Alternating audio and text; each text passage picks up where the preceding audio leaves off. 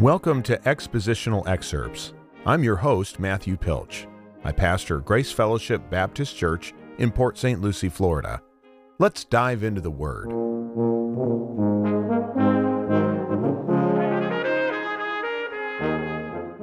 In today's episode, we will be discussing Ephesians chapter 5, starting with verse 22. The section encompasses all the way down to verse 33, but we probably won't get there today. Paul writes, Wives, submit to your own husbands as to the Lord, for the husband is the head of the wife, even as Christ is the head of the church, his body, and is himself its Savior. Now, as the church submits to Christ, so also wives should submit in everything to their husbands.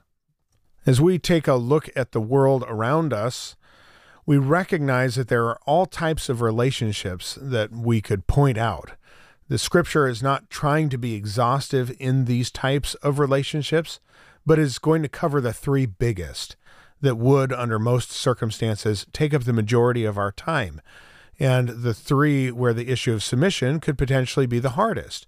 And those three areas of relationships are marriage, family relationships, and work relationships. And so we know that there are others. I get that and I can anticipate that.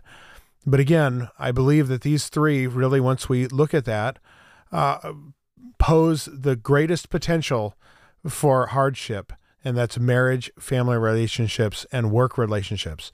And of course, the principles that we learn from these should be employed and carried into the church setting as well.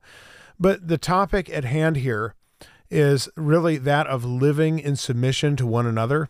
And so the first thing that we're going to consider in this section is just marriage uh, verses 22 to 23 talk about the marriage relationship. It is arguably the most intimate, the most predominant, the one that has the greatest potential for harm, as well as the greatest potential for uh, being used in the right way for edification if it's done correctly. And so when we begin to approach this text, we want to say this at the outset that marriage relationships must reflect God's purpose in every respect. It's easy to say, hard to do, because I've heard people say that marriage is simply this it is two sinners living in close proximity to one another. And the fact of the matter is, is it doesn't matter if you hold a special position in the church, if you're the pastor, a deacon, it doesn't matter if you're the Sunday school director or a teacher or whatever. The fact of the matter is, is it's very difficult because we have to fight our flesh and our sinful inclinations. And we have to learn how to do that with somebody that we see day in and day out if we're married. And usually, if you're married, then that is a person that you're going to see more than any other person in the entire world, chances are. And you're going to have the greatest potential to sin. You're going to have the greatest potential to harden your heart against the other person to think that you are more righteous than they are because you know their flaws intimately more than perhaps any other other person in the world does. Uh, but the converse is also true. They know your faults as well. And so then you can get bitter, you can harden your heart against that person. And we really have to fight that as believers.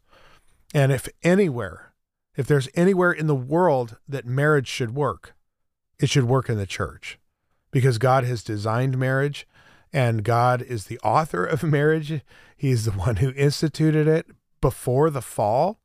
After all, he created a, a helper that was fit for Adam in Genesis chapter 2. And he is the one that created Eve for him, and marriage was instituted by God. And so, we, of all people, especially believers and Christians in the church today, ought to be able to have a marriage that honors God. So, marriage relationships must reflect God's purpose in every aspect. As we get into this first section, verses 22 to 24, we'll see this first of all that the wife's role in marriage is to per, is to picture the order of creation. That's what her role in the marriage is supposed to do. Marriage is bigger than just two people. It pictures something much bigger than themselves. And so the wife's role in marriage is to picture the order of creation, verses 22 to 24. The Greek text here chooses to put the paragraph division starting at verse 21. So that would be what we would consider in the preceding text submitting to one another out of reverence for Christ. However, even the English translation makes it obvious that that is a participle, as it is giving thanks in verse 20. So to find the command, we actually have to go back to verse 18 of chapter 5. Verse 18 says this, and do not get drunk with wine, for that is debauchery, but be filled with the Spirit. And we addressed that in the previous episode. We're talking about the issue of control. Don't be controlled by a foreign substance, but be controlled through the filling of, allow the Spirit to fill you so that the Spirit can control you. And that's what we're supposed to do be filled with the Spirit. That's the command.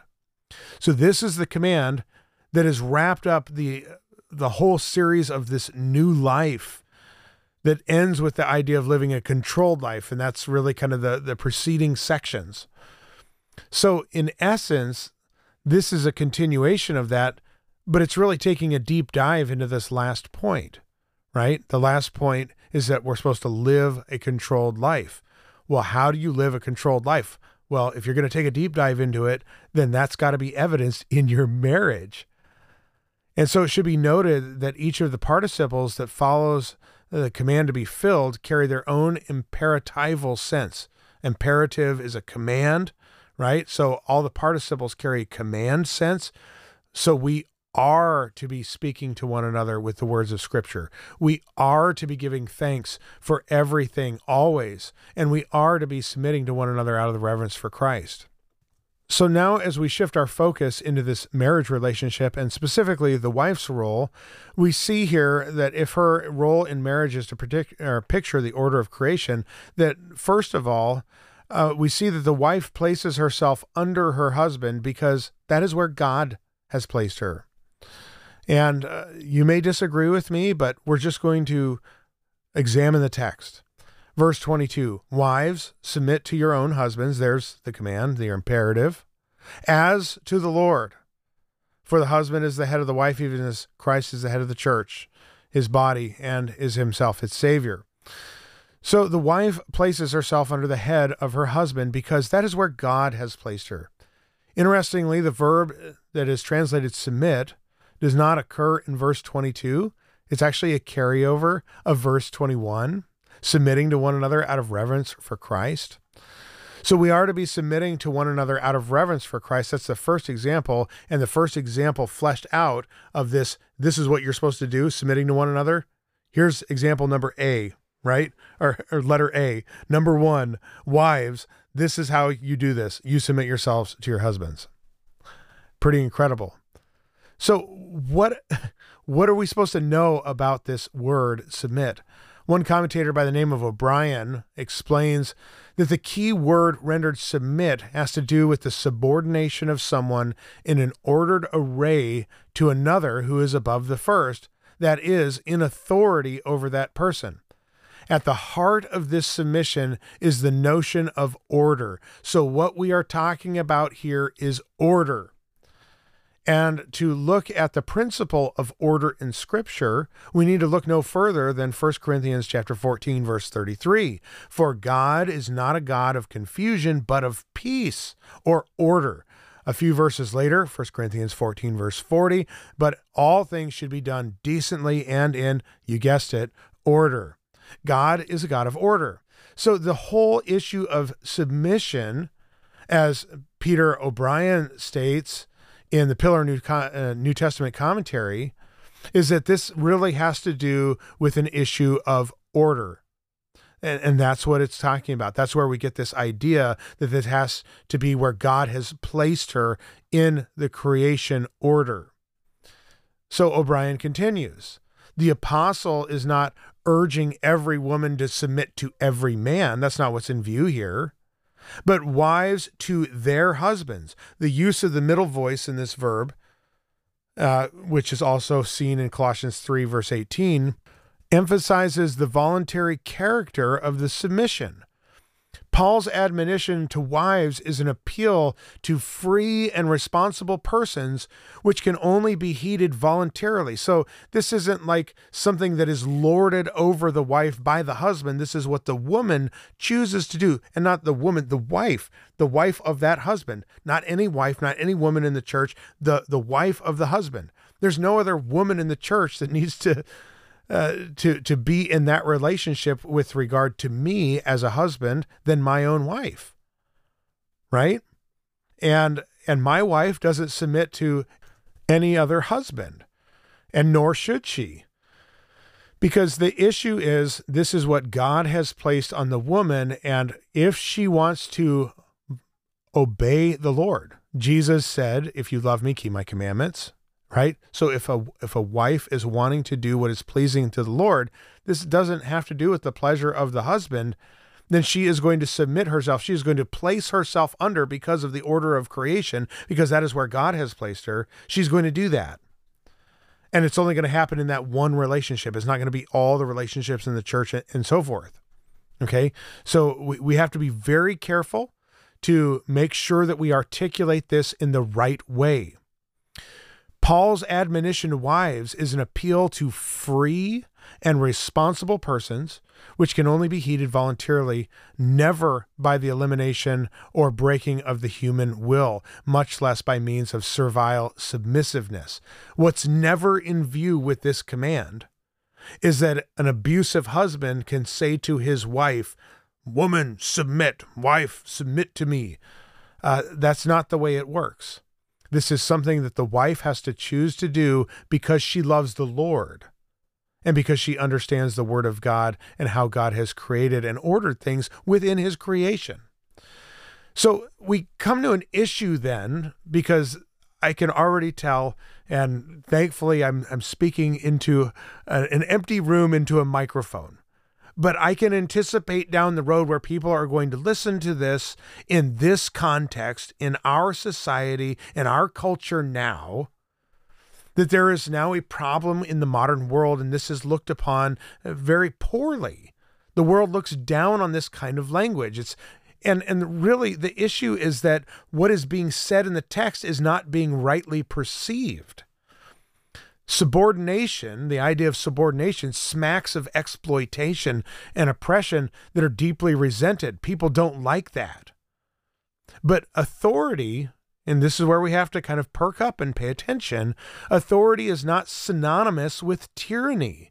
And submission to which the apostle refers to does not imply inferiority. What Paul is not saying is that the woman is inferior. And what the, the Apostle Paul is not saying is that the husband has the authority or the permission of God to be some kind of tyrant. What he's saying is that there is a natural authority within creation, and we have to honor that. There is a great example of this uh, that we can see anytime we want to look around, and that would be in the military. Lots of people are bothered by this passage and then they try and take it to context where it's just not necessarily applicable. In today's military, women occupy some of the highest commands, and uh, I I have seen that personally with my experience in the military, where we saw uh, a two star general, uh, Jody Daniels, get promoted to a three star general eventually. Uh, Lieutenant general stepped into the highest uh, possible rank in the Army Reserves, first time in history. This is a few years ago now. Uh, and so one of the questions could be, you know, is she in violation of this scripture? Well, no, because we're not talking about the marriage relationship. And so we have to understand that this is applicable in one scenario and in one relationship only. However, to look at it another way, there have been and still are plenty of men who outrank women in the armed forces. Now, the question is this, just just by simple mathematics, right? If you are a male in the military and you outrank a female, are you just because of the fact that you outrank a female being cruel and oppressive when you give a lawful order? Well, not at all there's no there's no inferiority going on there there's no tyranny it's simply a system of order and the military has to operate that way And that's the point. If you can understand that, that it has to exist that way in the military, and there has to be order so that all things can be done decently and in order, just as we've seen that biblical principle already, well, then you can see that there is a way for a marriage to function in the same way within creation. And God has created marriage. And so, therefore, God has ordained an, a specific order. Now, Paul will also address this when he talks to Timothy in 1 Timothy chapter 2 verses 12 to 15. And again, that's a touchy passage, and we'll wait to, to, to really tackle that until we go through First Timothy. Uh, it was a joy to go through First Timothy as well. It, it's not a burden, but it, it's it got to be carefully handled so that we understand what's at stake here. But here he's talking about what the woman can do to glorify God within the church. And the whole point is is that some of the roles that she can and cannot occupy in the church have nothing to do with her talent or any of those things. It's strictly a matter of obeying the word of God rather than following one's inclinations. And that passage in 1 Timothy 2 says nothing about a woman's ability to teach or exercise authority, but speaks to her permission. Can she do this with permission from God? And if the answer is whatever, yes or no, and I'll just say this it's no, she can't do that, then it reasons why. And, and again, we'll, we'll save that for another day. But that is a passage for which we ought to be thankful as it actually explains the background. Because sometimes God speaks to us through the scriptures and doesn't give us an explanation. But our obedience in those times where there is no explanation is the very definition of faith. Sometimes God says, do something, and we say, Yes, Lord, even if we don't understand it. So the wife's motivation is spelled out here, not primarily for her husband or even for his sake, but the reason that she submits herself is as to the Lord. She does this because she wants to be obedient. And that's what we are trying to convey. So the wife places herself under her husband because that's where God placed her. And I think what we'll have to do is end this episode there just for the sake of time. And it's a good dwelling spot. We've we've laid a good foundation, so I think we'll be able to move through uh, the rest of this a little bit quicker, but we'll pick it up. We're still really examining this first idea that the wife's role in marriage is to picture the order of creation. But not only have we now covered that she places herself under her husband because that's where God placed her, but in our next episode, we'll look at verse 23 and see that the marriage hierarchy pictures Christ and the church. And hopefully, we'll go on from there as well to verse 24. This has been another podcast of expositional excerpts with Pastor Matthew Pilch. If you'd like more information, please visit our church website at gfbc.net.